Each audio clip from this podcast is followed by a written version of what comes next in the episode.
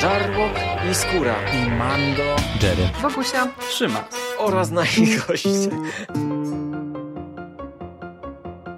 Konglomerat podcastowy. Wasze ulubione podcasty w jednym miejscu. Zapraszamy. Zapraszamy. Zapraszamy. Zapraszamy. Zapraszamy.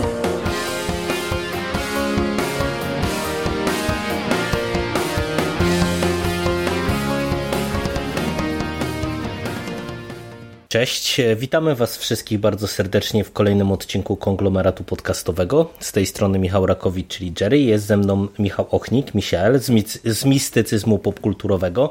Witam Cię, Michale. Witam Cię, Jerry.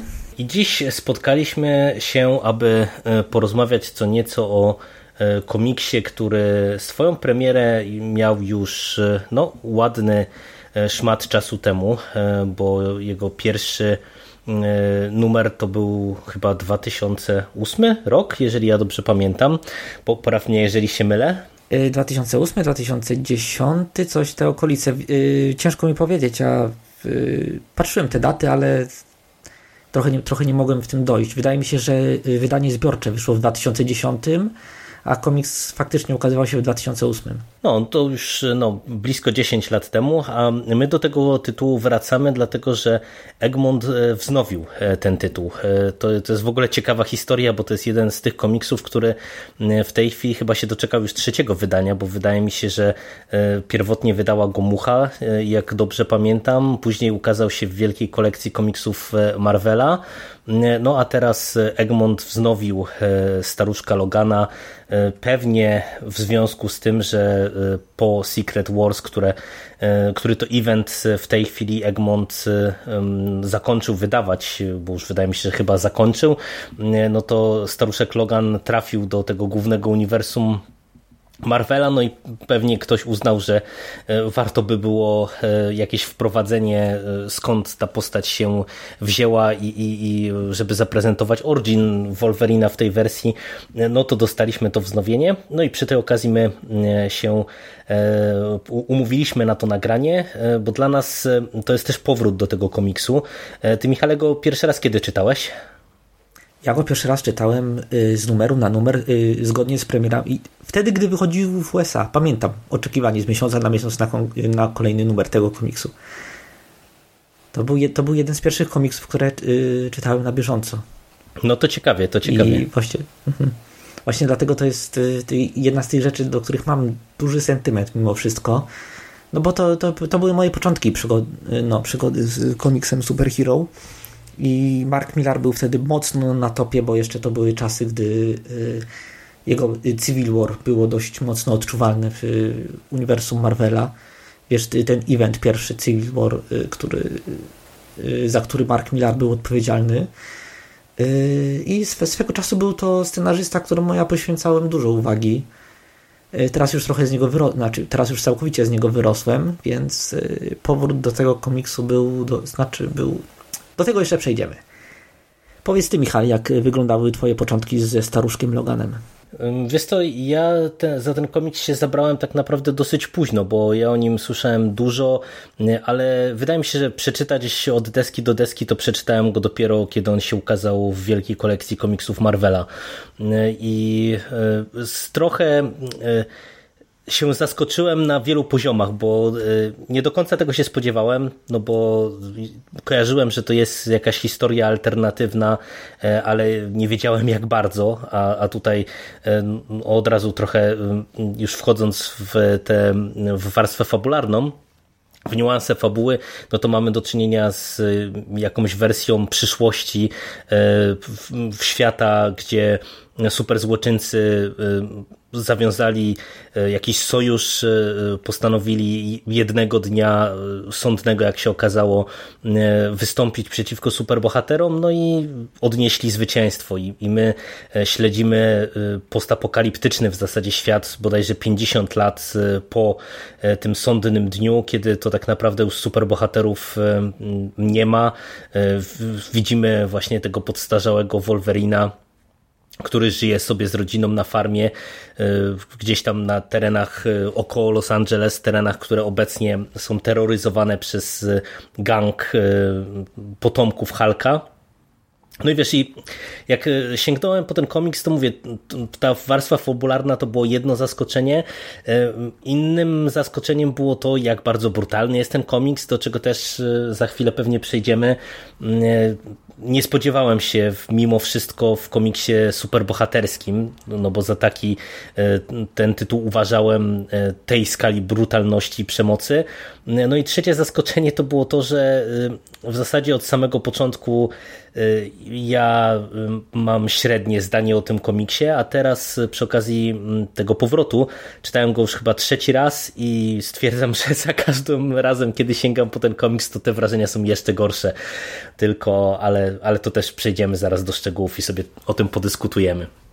Cóż, ja tak nakreśliłem pokrótce ten świat przedstawiony, jaki tutaj Mark Millar w tym komiksie nam stworzył. Tak naprawdę, żeby coś więcej powiedzieć o fabule, to myślę, że warto wspomnieć tak naprawdę o dwóch kwestiach.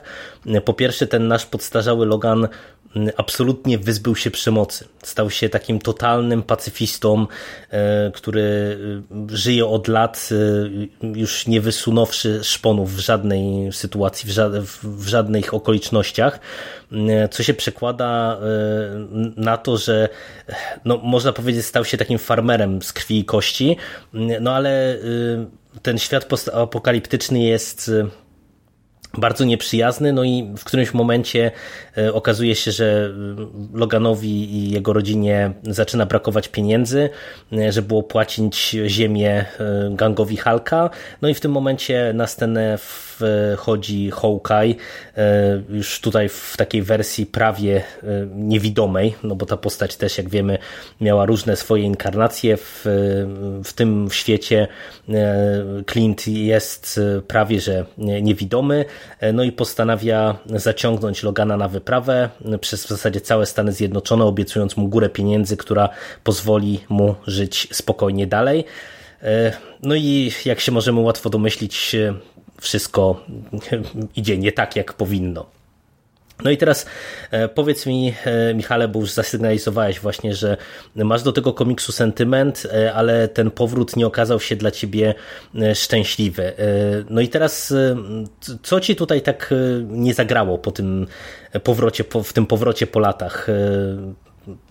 Warstwa fabularna, właśnie ta milarowska przerysowana przemoc, czy może coś jeszcze? No i ciężkie pytanie, bo wiesz, kiedy ja czytałem ten komiks, to trzeba wziąć pod uwagę dwie rzeczy. Byłem znacznie młodszy, więc przemawiały do mnie bardziej takie no, ostrzejsze, brutalne, dynamiczne historie i to jest właśnie taka historia. A po drugie miałem znacznie mniej doświadczenia z komiksami. I jeszcze wiesz, nie miałem wyrównanych tych poziomów tego medium, co jest w nim fajne, co jest w nim niefajne, w jaki sposób, wiesz, jedni twórcy kontekstualizują pewne rzeczy, w jaki sposób inni to robią. I dlatego wiesz, jak wchodzisz w nowe medium, to jest łatwo cię kupić. Nawet rzeczami, które są średnie, bo jeszcze nie wiesz, że to jest średnie, po prostu to jest dla ciebie coś nowego.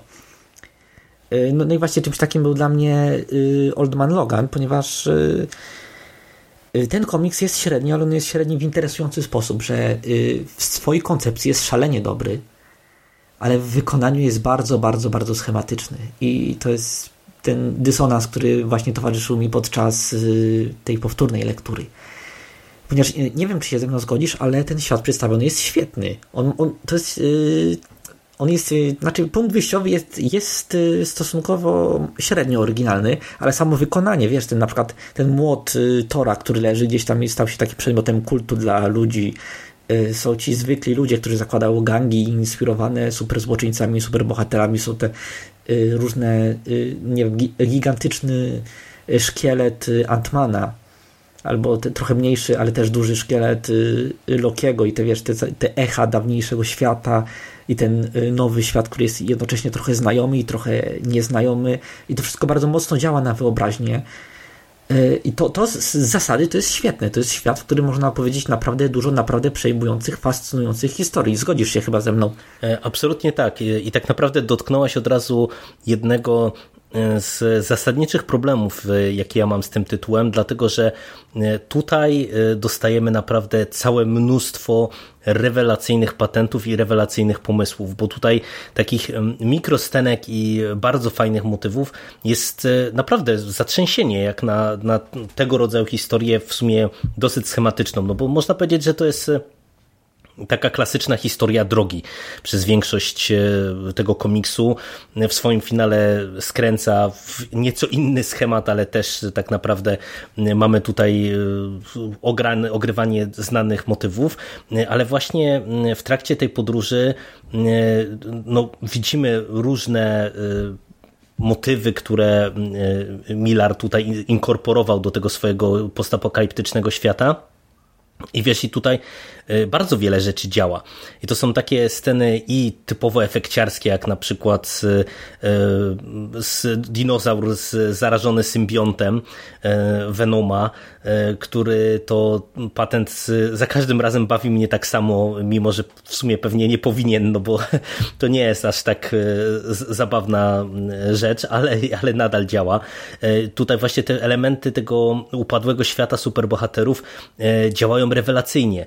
Tutaj mamy to też fajnie wprowadzane, bo my początkowo tak naprawdę no wiemy, że jesteśmy w tym świecie po tej apokalipsie, po wybiciu wszystkich superbohaterów, ale właśnie trochę z Loganem odkrywamy, jak ten świat się zmienił, nie? Kiedy podróżujemy przez Amerykę, kiedy widzimy te różne dominia zarządzane przez różnych superzłoczyńców, kiedy widzimy właśnie te miejsca upadku superbohaterów, które teraz stały się miejscami kultu, to jest coś, co moim zdaniem mogło wyjść rewelacyjnie i mogło nam dać podstawy dla naprawdę kapitalnego komiksu. Tylko problem, jaki ja mam ze staruszkiem Loganem, to nawet nie jest kwestia schematyczności, bo ja ci powiem, że ja mam trochę tak, że ja naprawdę doceniam, kiedy dostaję komiks rozrywkowy, który jest po prostu rozrywkowym produktem, ale jest fajnym rozrywkowym produktem. Natomiast to, co z lektury na lekturę coraz bardziej mnie mierzi, to jest ten główny koncept, bo mamy tutaj, wiesz, postać Logana, który jest postacią totalnie złamaną i to jest od samego początku tak budowane, że my widzimy jakieś przebitki z tej nocy, kiedy to superbohaterowie upadli, które nam pokazują, że coś się stało z Loganem, co go doprowadziło do tego stanu tu i teraz. Tylko to, jak bardzo Millar próbuje zrobić z Logana pacyfistę kosztem tak naprawdę nawet wewnętrznej logiki świata przedstawionego i takiej wewnętrznej spójności tego, co tutaj dostajemy, czyli tego Logana, dla którego rodzina jest najważniejsza, jest czymś dla mnie kompletnie nieakceptowalnym, szczególnie w perspektywie dwóch rzeczy. Po pierwsze finału, i po drugie tego, jak bardzo Millar się powołuje na Bez Przebaczenia i na taki westernowy koncept, który stoi teoretycznie za tym wszystkim, bo już ci oddaję głos, trochę cię zagadałem, przepraszam. Jest tak, że ja kompletnie nie czuję, że Logan powinien tak działać, jak działa. Sam ten motyw, kiedy my już się dowiadujemy, co się stało, że on postanowił stać się pacyfistą, też jest świetny. I to jest naprawdę coś, co robi piorunujące wrażenie. Ja pamiętam, że kiedy pierwszy raz czytałem ten komiks, to naprawdę zbierałem szczękę z podłogi.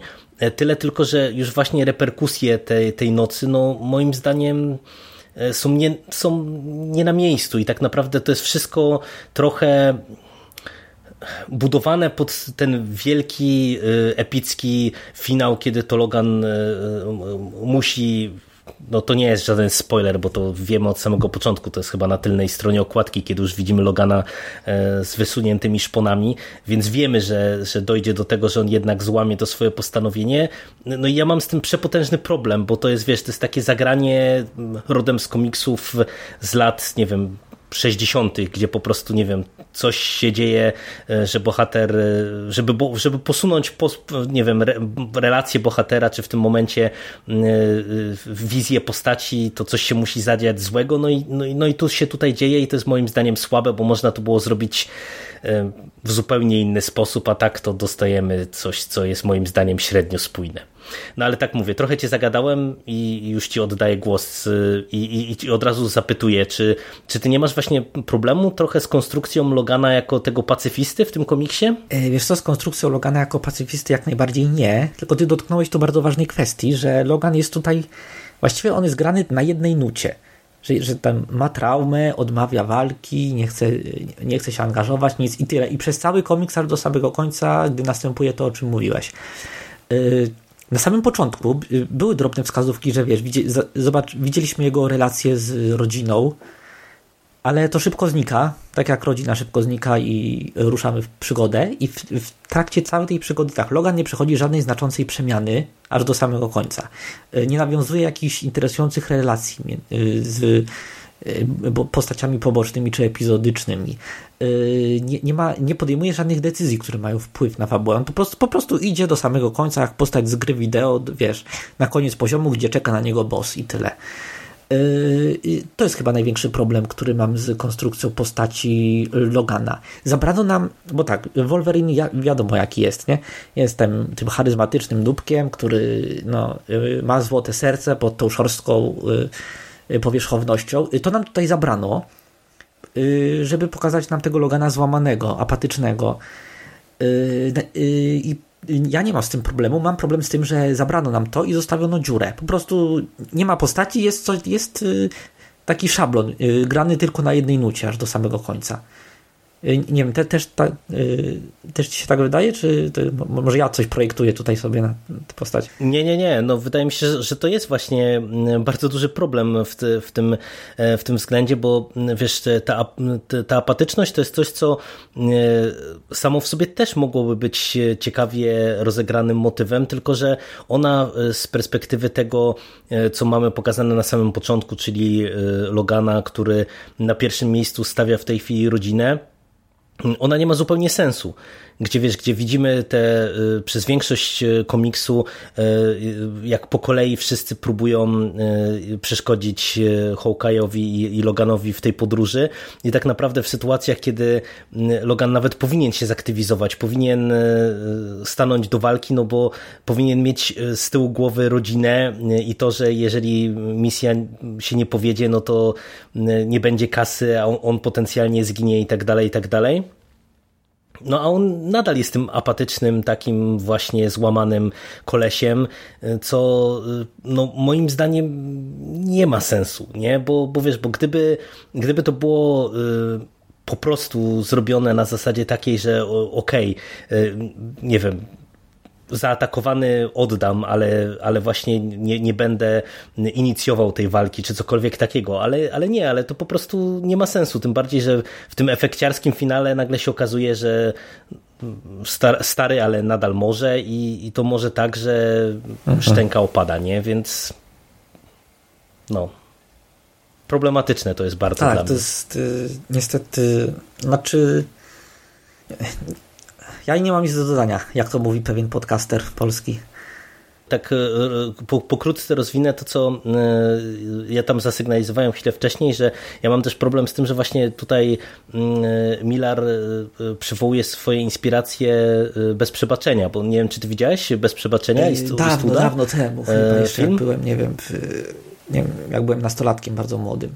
Wiesz, dla mnie to jest film ikona, to jest jeden z moich absolutnie ulubionych filmów, ja wracałem do niego wielokrotnie i właśnie jak się zestawi tylko te inspiracje, to co tutaj dostajemy, to już bardzo mocno widać, dlaczego Old Man Logan nie działa tam, gdzie powinien, bo jakby sednem tego, co było w Bez Przebaczenia i co teoretycznie Millar tutaj próbuje zrobić, jest to, że mamy zabijakę, który postanowił zawiesić broń na kołku, żeby poświęcić się rodzinie, tylko w Bez Przebaczenia tam właśnie bohater jest stroną samą aktywną, w tym sensie, że kiedy już podejmuje decyzję, że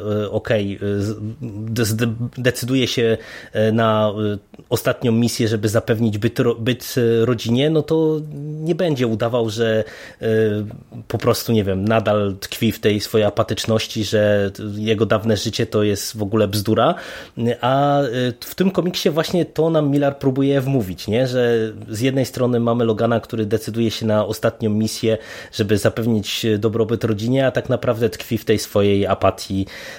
I wiesz, i to jest o tyle problematyczne, że mówię, że to trochę psuje mi te wszystkie fajne elementy pozostałe, których jest dużo w tym komiksie, tak jak już wspomnieliśmy. Właśnie, to może dla równowagi porozmawiamy o tym, co jest fajne w tym komiksie, bo o tym, co jest niefajne, to jeszcze będziemy mieli tutaj pewnie sporo do powiedzenia, ale no tak dla przeciwwagi. Są jakieś motywy, które ci się szczególnie podobały? Wiesz, to Waszyngton i nie wiem, chociażby siedziba prezydenta i te motywy związane z superbohaterami, różne rzeczy, naprawdę sporo tego było, bo wydaje mi się, że akurat ta taka era post-superbohaterska tutaj naprawdę świetnie została zaprezentowana i tak szalenie wiarygodnie też mam wrażenie. A tobie co się podobało? Wyróżnij jakieś właśnie fajne elementy. No, ciężko mi przywołać jeden element. Wydaje mi się, że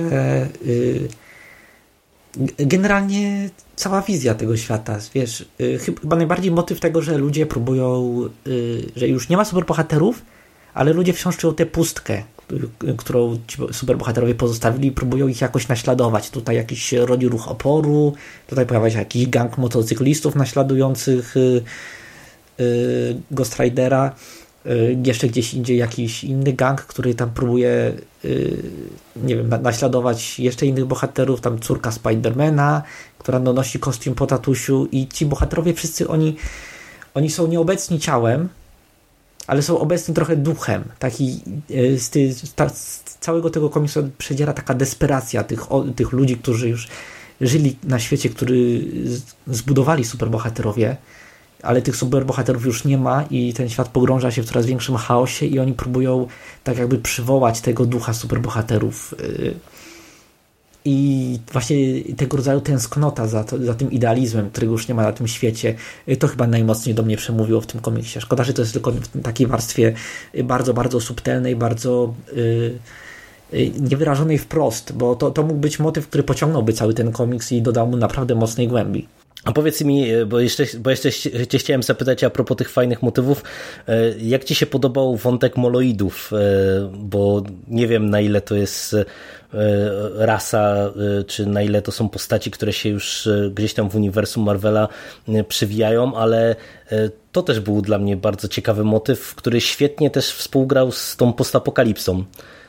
To ci się sprawdzało w tym tytule? Jak to ci grało?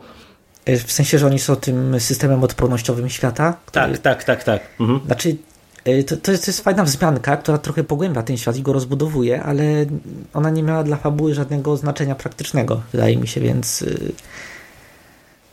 okej, tak jak te dinozaury, które, wiesz, ludzie sobie sprowadzali z Savicelandu i potem porzucali je tak, jak się porzuca, wiesz, egzotyczne zwierzęta, gdy okazuje się, że opieka nad nimi jest problematyczna. To też taki element budowy świata przedstawionego, dzięki któremu ten świat jest fajniejszy. Taki, widać, że coś za horyzontem się dzieje, że coś się działo kiedyś i że ten świat nie jest tylko, wiesz, malowniczą scenerią dla głównych bohaterów, żeby sobie mogli podróżować z jednego końca na drugi. To było super, podobało mi się.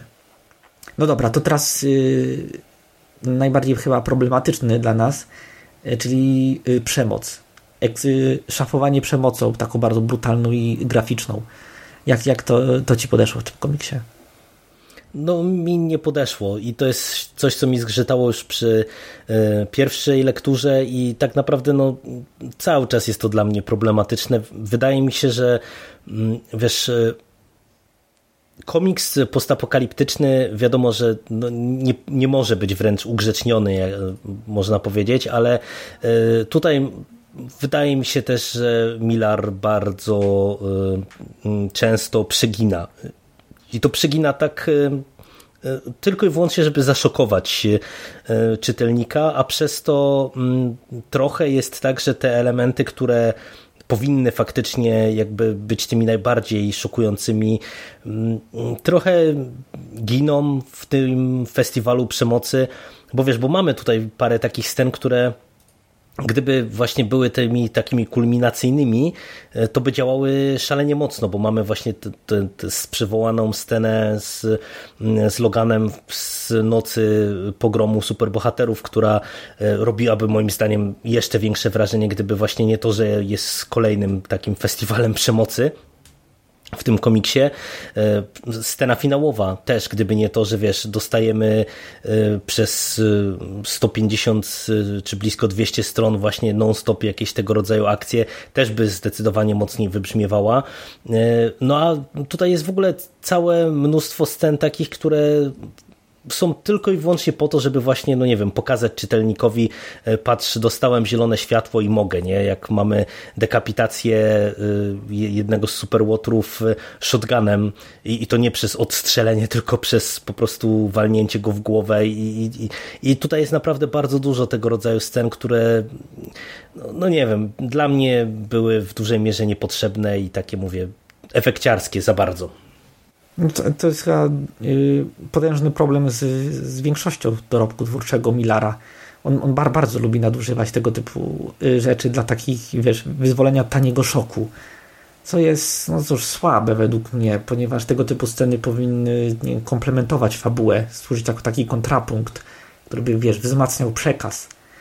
A Millarowi się chyba wydaje czasami, że on może po prostu wrzucić coś bardzo brutalnego i to już samo w sobie wystarczy. No według mnie nie wystarcza, więc... Ale z drugiej strony Millar jest wciąż jest bardzo popularnym scenarzystą, więc może większości osób wystarcza.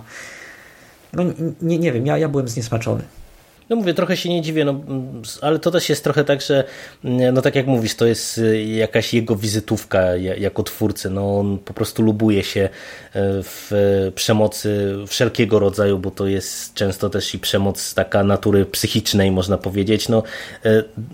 Ja za czymś takim nie przepadam, to jest trochę dziwne pewnie w ustach kogoś, który lubi horrory, ale no ja też uważam, że jednak przemoc w tego rodzaju opowieści, ona powinna być czymś podyktowana, czy czemuś służyć, tak jak mówisz, a nie być tylko właśnie tym takim tanim szokerem.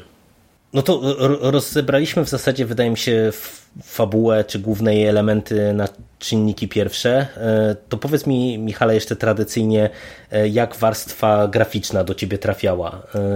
Czy te rysunki grały ci z opowieścią? Jak je oceniasz? O, zdecydowanie na plus. Steve McNiven to była pierwsza liga w momencie, w którym powstał ten komiks. Jak z nim jest teraz, nie wiem. Odnoszę wrażenie, że widzę go jakby trochę mniej we współczesnych komiksach, ale naprawdę Oldman Logan wizualnie jest zachwycający.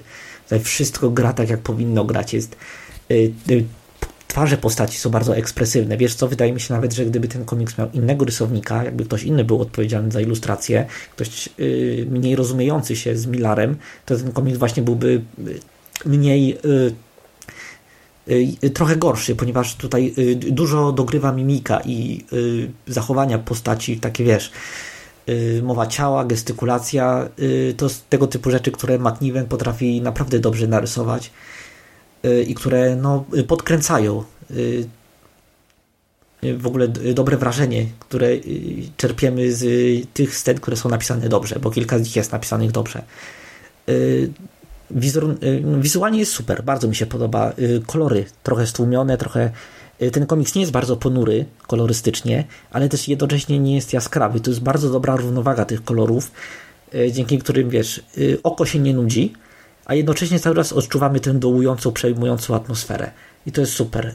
A jak ty oceniasz te ilustracje? Również bardzo dobrze.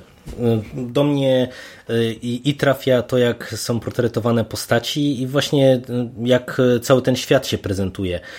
Naprawdę bardzo dobrze to się udało i tak jak mówisz, tutaj ta ekspresywność postaci na bardzo wysokim, bardzo dobrym poziomie. No i przede wszystkim to jest bardzo dynamiczny komiks, to jest non-stop dużo akcji na tych poszczególnych kadrach i też pod tym kątem to się ogląda bardzo dobrze. Nie? Tutaj zdecydowanie rysownik się postarał, żeby to wszystko wyglądało efektownie, przejrzyście, dynamicznie, także no, warstwa graficzna zdecydowanie na plus. Dokładnie. Dokładnie. Masz jakiś ulubiony kadr, jakąś ulubioną scenę wizualnie z tego komiksu? Chyba tę samą, którą ja mam. Na szybko to chyba bym sobie nic nie wybrał. Bardzo mi się podoba ten dinozaur zarażony symbiontem. Świetna rzecz. On się pojawił też na okładce jednego z numerów, no bo to jest naprawdę świetny motyw, ten anti-venom, który opanował gigantycznego T-Rexa. Znaczy to jest jednocześnie niedorzeczne. No to jest niedorzeczne, ale jak to świetnie wygląda w praniu. To jest super. No dobra, to cóż jeszcze możemy powiedzieć o polskim wydaniu? Twarda oprawa, Egmont znowu się spisał, bardzo ładnie wydany, trochę dodatków na końcu, tłumaczenie bardzo dobre, no to typowy wysoki poziom egmontowskich wydań Marvela. No ja akurat tego nowego wydania nie widziałem, ale zakładam, że to jest zbliżone pewnie do tego, co wcześniej dostawaliśmy, także no tak jak mówisz, to co było wysoki standard. Ty masz ten kolekcyjny, tak? Tak. Kolekcyjny. I co, są tam jakieś dodatki czy coś? Tak, tradycyjnie trochę dodatków tam było. Było właśnie takie posłowie Millara o inspiracjach, plus były też okładki poszczególnych zeszytów. Czekaj, ja chyba także też taki standardzik. To nowe wydanie ten Egmontu chyba nie ma tego posłowia. Zaraz sobie przekartkuję, nie wpadło mi w oko. Nie ma, no to trzeba pamiętać. Jest tylko galeria okładek i... że dwa czy trzy trzy strony szkiców i tyle.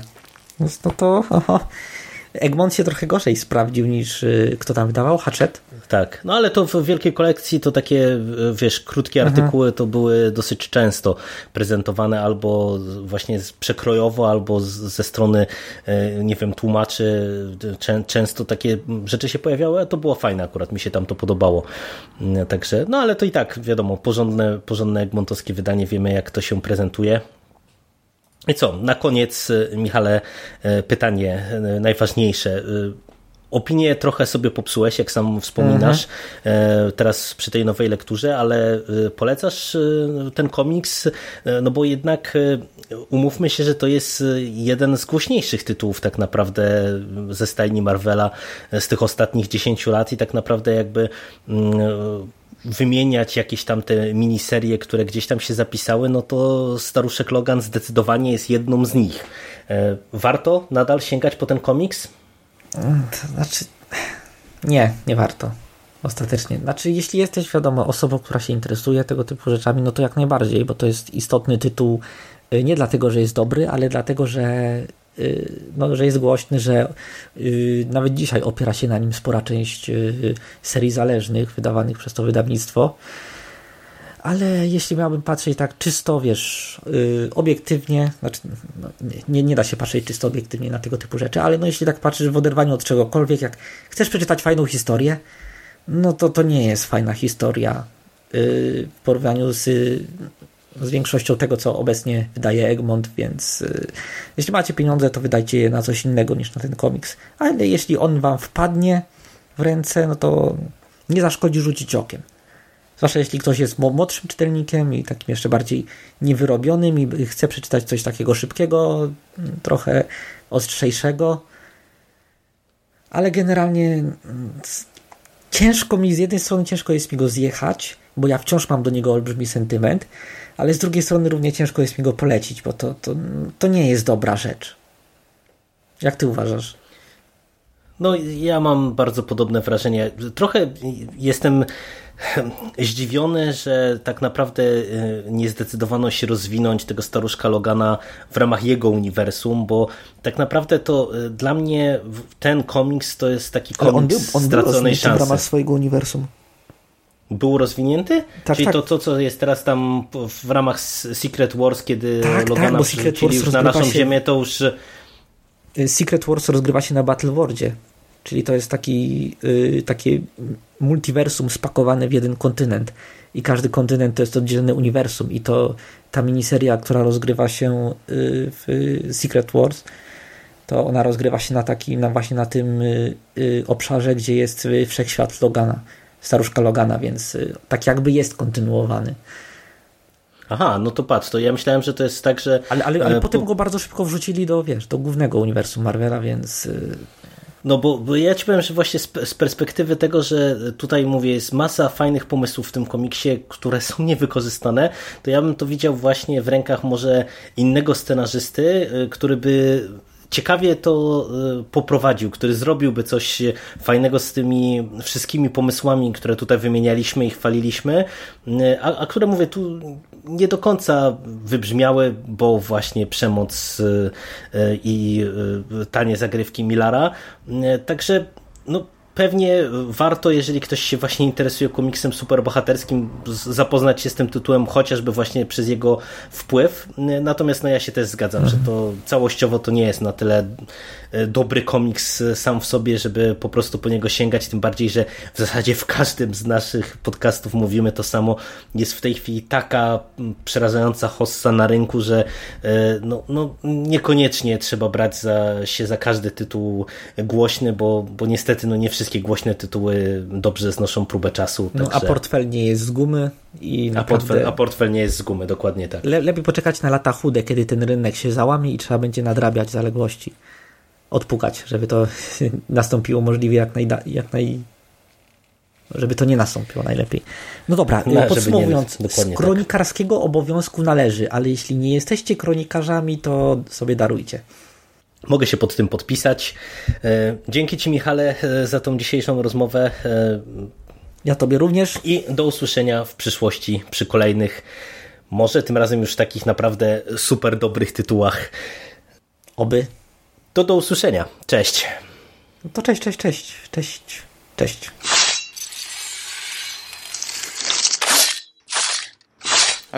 Raz. Okej, to teraz ja. Witam was, kochani, bardzo serdecznie w tym tutaj kolejnym odcinku Konglomeratu Podcastowego. Mówi do was Hubert Spandowski, czyli Mando. Chłopacy opowiedzieli troszeczkę o komiksie Wolverine Staruszek Logan. Ja chciałbym dorzucić swoje 3 grosze. Miałem wziąć udział w dyskusji razem z chłopakami, ale co ostatnio często podkreślamy, bardzo ciężko jest nam się zgrać w większej ekipie i Ponownie nie wyszło, ponownie nie byłem w stanie uczestniczyć w tej rozmowie. Zresztą chłopacy mieli duże problemy techniczne, tego nie słychać na nagraniu, ale wierzcie mi, że mieli. Gdybym ja uczestniczył w tej rozmowie, to w ogóle tego podcastu by nie było. Mimo wszystko postanowiłem nagrać swoje 3 zdania na temat komiksu Staruszek Logan, ponieważ czytam... te komiksy, które wydaje aktualnie Egmont w ramach serii Marvel Now 2.0, czy też All New All Different Marvel. I będę je recenzował. Będę je najprawdopodobniej omawiał w konglomeracie, także chciałem w sumie też zacząć od tego oryginału Marka Millara. I już na starcie powiem, że mam jednak trochę inną opinię niż chłopacy. Kilka rzeczy faktycznie przyklepię, kilka rzeczy potwierdzę z mojego punktu widzenia, ale już zacznę tak sobie od dupy strony. I nie zgadzam się chociażby z tym, na czym zakończyli chłopacy. Znaczy, nie zgadzam, no to była ich opinia. Moja opinia jest po prostu inna. Ja ten komiks polecam i to bardzo polecam. Wcale nie uważam, aby w tym natłoku, w tym dobrobycie komiksowym, jakiego doświadczamy w Polsce, było tak dużo lepszych historii, szczególnie jeśli chodzi o superhero. No bo fakt, zgadzam się, są wydawnictwa, które w swojej ofercie mają mnóstwo bardzo dobrych komiksów, ale jeśli chodzi o superbohaterszczyznę, to wcale nie uważam, aby było aż tyle nie wiadomo o ile lepszych komiksów od Staruszka Logana. Uważam, że ten komiks warto przeczytać. Zacznę podobnie jak chłopacy. Czytałem ten komiks chyba najpóźniej z tej całej naszej tutaj trójki, bo ja go przeczytałem pierwszy raz przed kinową premierą Logana. Zdawałem sobie sprawę, że ten komiks ma niewiele wspólnego, będzie miał niewiele wspólnego z filmem, ale zakładałem, że będziemy omawiać Logana w konglomeracie i głupio było nie znać komiksu i w końcu to taki wyrzut sumienia, w końcu się za niego wziąłem, przy czym ja nie jestem pewien, czy doczytałem go wtedy do końca. Nie jestem pewien, czy teraz, odświeżając sobie go przed tym nagraniem, tak naprawdę nie przeczytałem go pierwszy raz od deski do deski w całości.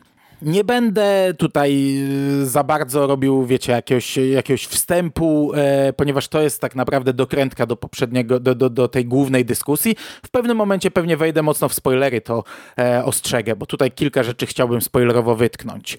Zgadzam się z chłopakami, że postać Logana, postać Wolverina jest źle napisana. Zgadzam się bardzo mocno z Misielem, że on tutaj nie przechodzi żadnej przemiany. Troszeczkę zgadzam się z Jerrym, że jego zachowanie jest nienaturalne, chociaż ja przyznam, że kupuję to zachowanie, bo właśnie w zasadzie to już pewnie będą te spoilery, właśnie no, moim zdaniem to jest dobrze umotywowane. On został oszukany i to bardzo mocno oszukany przez Mysterio i zrobił coś, co zniszczyło jego życie, coś, co wywróciło jego życie do góry nogami. Nie chce wyciągać tych pazurów, nie chce być mordercą, chce inaczej rozwiązywać problemy. Ja to rozumiem, ja to kupuję, bo tak naprawdę ten człowiek już do końca życia nie będzie miał pewności, czy nie jest oszukiwany, czy gdy wyciągnie te pazury, to tak naprawdę nie stanie się znów marionetką w rękach superłotrów. Znaczy, wiecie, ten komiks nam nie mówi, czy Mysterio żyje. Jeśli Mysterio zginął, tak jak wielu superłotrów, no to jest bez sensu, ale ten komiks nam tego nie mówi, więc ja zakładam, że Mysterio żyje, więc Logan ma cały czas świadomość, że może być marionetką. Cały czas każde jego wyciągnięcie pazurów i uwolnienie tego szału to może być skierowanie jego złości przeciwko tak naprawdę jakimś dobrym ludziom. I dla mnie tak naprawdę nienaturalnym zachowaniem w tym komiksie jest to, co widzimy na końcu, bo on jakby zaprzecza wszystkiemu, co definiowało go przez ostatnie 50 lat. On nie tylko nie zachodzi w nim przemiana, tak jak mówił Michał, czy znaczy Misiel, bo dwóch Michałów było. Nie tylko nie zachodzi w nim przemiana, ale on się cofa do punktu wyjścia po tych 50 latach, bo robi dokładnie to samo. Wraca do domu, widzi zamordowaną rodzinę i tak naprawdę nie wie, czy właśnie nie został oszukany. Przecież on w tym momencie, on wrócił z podróży, w której zostawili za sobą morze trupów, w której wysadzili Biały Dom, zabili prezydenta aktualnego Stanów Zjednoczonych, czyli nagle Wolverine stał się takim wrogiem publicznym numer 1, wielkim zagrożeniem i bardzo możliwe, że w tym momencie Mysterio znów uaktywnił swój wielki plan. Pokazał mu zabitą rodzinę, a tak naprawdę skierował go, nie wiem, no przeciwko nie wiem komu, ale komuś dobremu. I dla mnie to zachowanie z końca jest nienaturalne. Oczywiście, no Millar chciał nam pokazać te nowe narodziny, odrodzenie Wolverina i oczywiście to wszystko przebiega jak po sznurku, no ale przebiega jak po sznurku dlatego, że scenarzysta tak chciał, żeby to miało takie zakończenie, żeby pokazało zemstę Wolverina, jego odrodzenie i jego nową drogę, ale patrząc na logikę, to tak do końca moim zdaniem nie gra. Bardzo podoba mi się w tym komiksie świat przedstawiony. Zarówno wszystko to, o czym mówili chłopacy, te sekty tych wyznawców, te relikty przeszłości, szkielety, to jak wygląda ten świat, ale bardzo mi się podoba inna rzecz. To, że tak naprawdę w tym świecie w zasadzie nie ma nadziei, no bo można by powiedzieć, czemu oni kurczę nie wzięli spraw w swoje ręce. Przecież superłotry wygrały te 50 lat temu dlatego, że się zjednoczyli, ale zjednoczyli się na chwilę i zaraz się podzielili. Zaraz podzielili stany pomiędzy siebie. Widzimy tą mapkę Stanów Zjednoczonych i widzimy na niej, że mamy, nie wiem, królestwo Kingpina, dawna dziedzina Magneto. Kraina Hulka, dawne terytorium Abominacji. Czyli już po tej jednej mapce widzimy, że oni zrobili coś wyjątkowego jak na siebie Superłotry, czyli połączyli się, żeby zniszczyć superbohaterów, po czym wrócili do starego status quo. Od razu zaczęli się napieprzać między sobą, dzielić wszystko między sobą i ten komik zresztą nam pokazuje, że to wszystko stoi na bardzo kruchych nogach. Przecież Logan wraz z Hawkeye'em wyruszają na taką wyprawę trochę na pałę, bez żadnego przygotowania, jadą sobie przez Stany i spójrzmy, co oni robią, jadąc przez te Stany. Najpierw rozpieprzają królestwo Kingpina. Co prawda tam z pomocą i tak naprawdę rozpieprzają tylko wierzchołek tej piramidy, no ale Kingpin leży. Jadą dalej, rozwalają całą stolicę, całe miejsce, gdzie urzęduje prezydent. I to robią to w taki sposób, że wiecie, Kingpina załatwia, załatwia córka Hawkeya, ale wcześniej Hawkeye, czyli niewidomy starzec, posługujący się tylko słuchem, w zasadzie wiecie, naciąga strzały i ciach, rozwala całą tutaj straż przyboczną Kingpina. Prezydenta zabija Wolverine, który robi to w szale po prostu i to jeszcze w tym momencie nie wyciąga pazurów, jeszcze nie jest Wolverinem. Ciach i po prezydencie sru i nie ma Białego Domu. Czy tam, nie pamiętam, gdzie ten nowy prezydent urzęduje. Potem, gdy wpada w szał, rozwala całkowicie, doszczętnie cały gang Hulka. Czyli to pokazuje, że wiecie, bez żadnego przygotowania jeden człowiek z pomocą starca i w pewnym momencie młodej dziewczyny rozwalili wszystkich prawie że, którzy są na szczycie w tym momencie w Stanach Zjednoczonych. Można by powiedzieć, no czemu nie zrobią tego, czemu nie połączą się i nie przywrócą tego dawnego ładu. No właśnie ten świat pokazuje w tym komiksie dość fajnie i dość wyraźnie, że w tej chwili tego już się nie da zrobić. Jesteśmy 50 lat po tej czystce.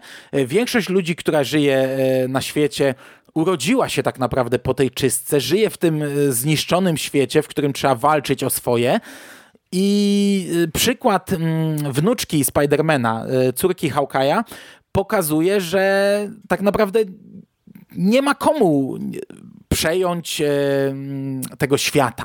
Nie ma komu skierować tego świata na lepszą drogę. To co, że Wolverine zabił Hulka? Za chwilę przyjdzie tutaj inny Superwater, zajmie jego miejsce. A jeśli nie będzie to Superwater, to będzie to najsilniejszy z ludzi, który w tej chwili się tam znajduje, bo tym światem rządzi siła i nie dałoby się na tym etapie już przywrócić ładu. Można spytać, czemu nie zrobiono tego wcześniej, no bo pewnie 50 lat temu byłoby to dużo łatwiejsze. No, komiks nam stara się mówić, że został tylko Wolverine. No, jeszcze oczywiście został Clint, ale Wolverine był złamany. Wolverine był zniszczony, jemu nie w głowie wtedy było ratowanie świata, więc no, był tylko Clint. No to powiedzmy, że na tym etapie jeszcze pewnie by mu się to nie udało. Chociaż trochę później komiks pokazuje nam, że jest jakiś, nie wiem, dziwny, ja nie wiem co to jest, ruch oporu. W ogóle nie rozumiem tego momentu, gdy nasi bohaterowie są ścigani przez tego T-Rexa opanowanego przez Venoma i nagle gdzieś tam okazuje się, że obserwuje ich Emma Frost, ona wysyła Black Bolta, Black Bolt jednym szeptem rozwala tego T-Rexa, oni naprawiają im samochód i pozwalają im iść dalej. Nie łapię tego, nie rozumiem co tu się dzieje, kim oni są, czym oni się zajmują, czemu oni nie wezmą spraw w swoje ręce albo nie wzięli wcześniej. Nie do końca to łapie. Natomiast fajnie też pokazuje to historia córki Hawkeya, czyli wnuczki Petera Parkera, Spidermana, bo tutaj mamy właśnie przykład, gdzie młodzi najprawdopodobniej superbohaterowie, chociaż to ciężko stwierdzić, na ile oni mają supermoce, na ile oni tylko wzorują się na superbohaterach, przy czym akurat wydaje się, że ta dziewczyna ma supermoce, a przynajmniej supersiłę, bo niekoniecznie są to jakieś pajęcze moce. Gdy tylko udaje im się obalić tyrana, oni zajmują jego miejsce, bo ich nie obchodzi bycie superbohaterami. Oni w tym momencie mogą się wyrwać z dna i zacząć rządzić. No i tak ten świat jest takie są nie tylko już fundamenty, ale w zasadzie wszystkie piętra tego świata i to jest całkiem fajnie pokazane. Szczególnie właśnie ten motyw z tą wnuczką Spidermana, gdzie ona jest w kostiumie jakimś nowym Spider-Woman, ale jednak symbole Spidermana, wiecie, z wielką mocą wiąże się wielka odpowiedzialność, symbole tego dobrego Petera Parkera, a ona to wypacza całkowicie.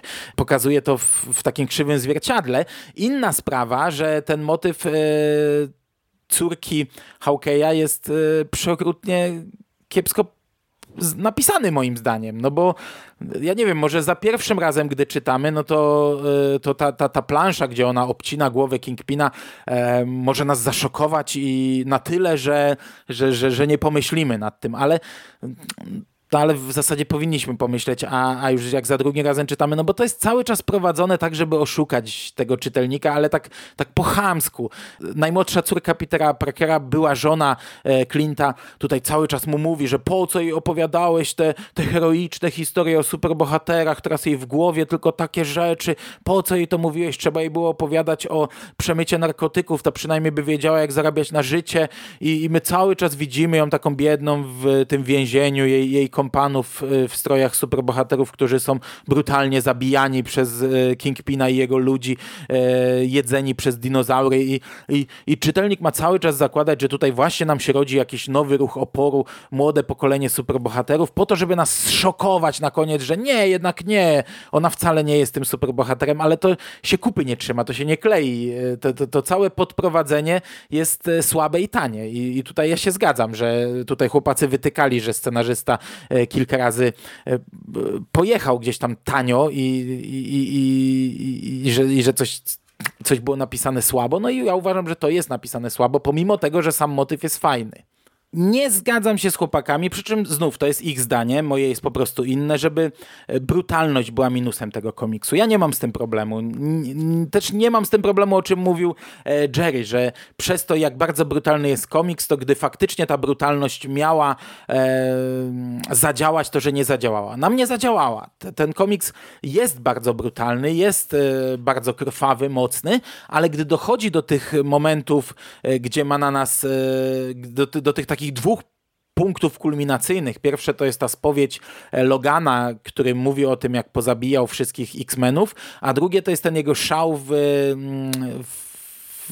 siedzibie gangu Hulka, to na mnie to i tak działa, bo to oczywiście jest odpowiednio spotęgowane. Ta przemoc w tym momencie jest 100 razy większa, a w przypadku superbohaterów, no to w przypadku tej spowiedzi Logana dodatkowo ma to nas zaszokować i szokuje ta końcówka sama. Tutaj już nawet nie tyle o przemoc chodzi, co o to nagłe takie pierdyknięcie, co faktycznie się tutaj wydarzyło.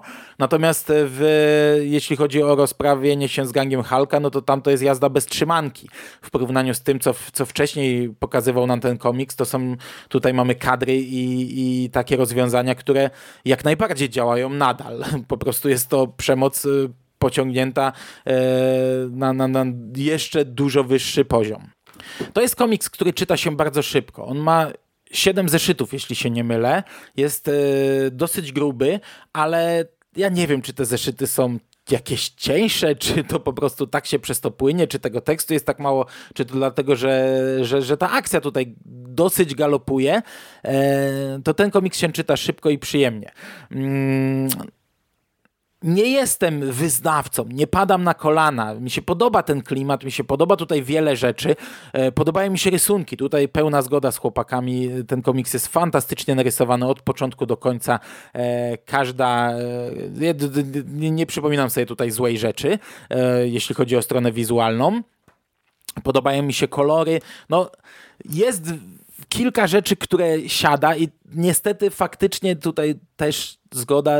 To są często rzeczy kluczowe. No już sam fakt, że postać Wolverina siada, a jest to jednak tytułowa i kluczowa postać i to o niej jest ta historia.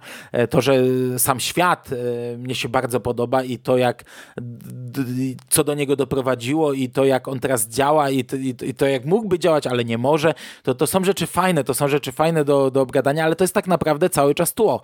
Komiks jest historią Wolverina, która jest kiepsko napisana.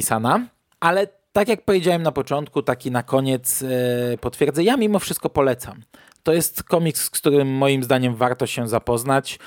Owszem, jest kilka komiksów superbohaterskich lepszych w ofercie, jest też mnóstwo gorszych. Moim zdaniem jednak nie tylko z kronikarskiego punktu widzenia warto ten komiks poznać.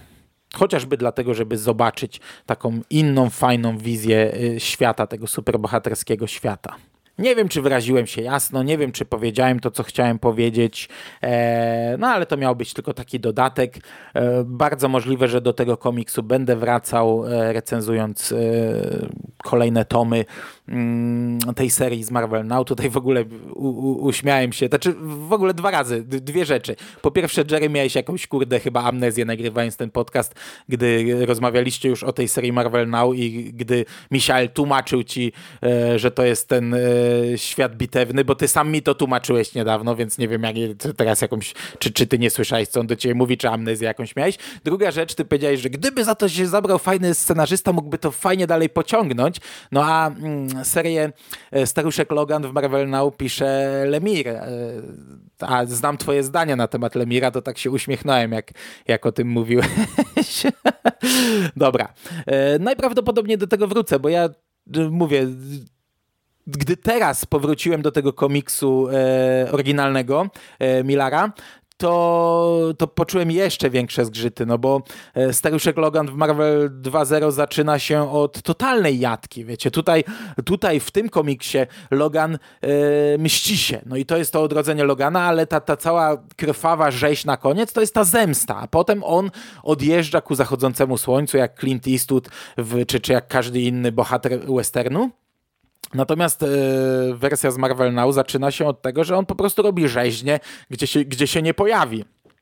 I jak dla mnie to się totalnie nie trzyma w ogóle z tym komiksem, albo już naprawdę Logan puścił się peronu, gdzieś tam mu się klepki w głowie ostatecznie poprzestawiały. Ale do tego jeszcze wrócimy, o tym jeszcze będę mówił. Na dzisiaj... To będzie wszystko. Mam nadzieję, tak jak powiedziałem, że to jest w miarę spójne i że to miało sens dogrywanie tej wstawki tutaj. Dziękuję wam bardzo za uwagę. Trzymajcie się ciepło. Do usłyszenia. Cześć!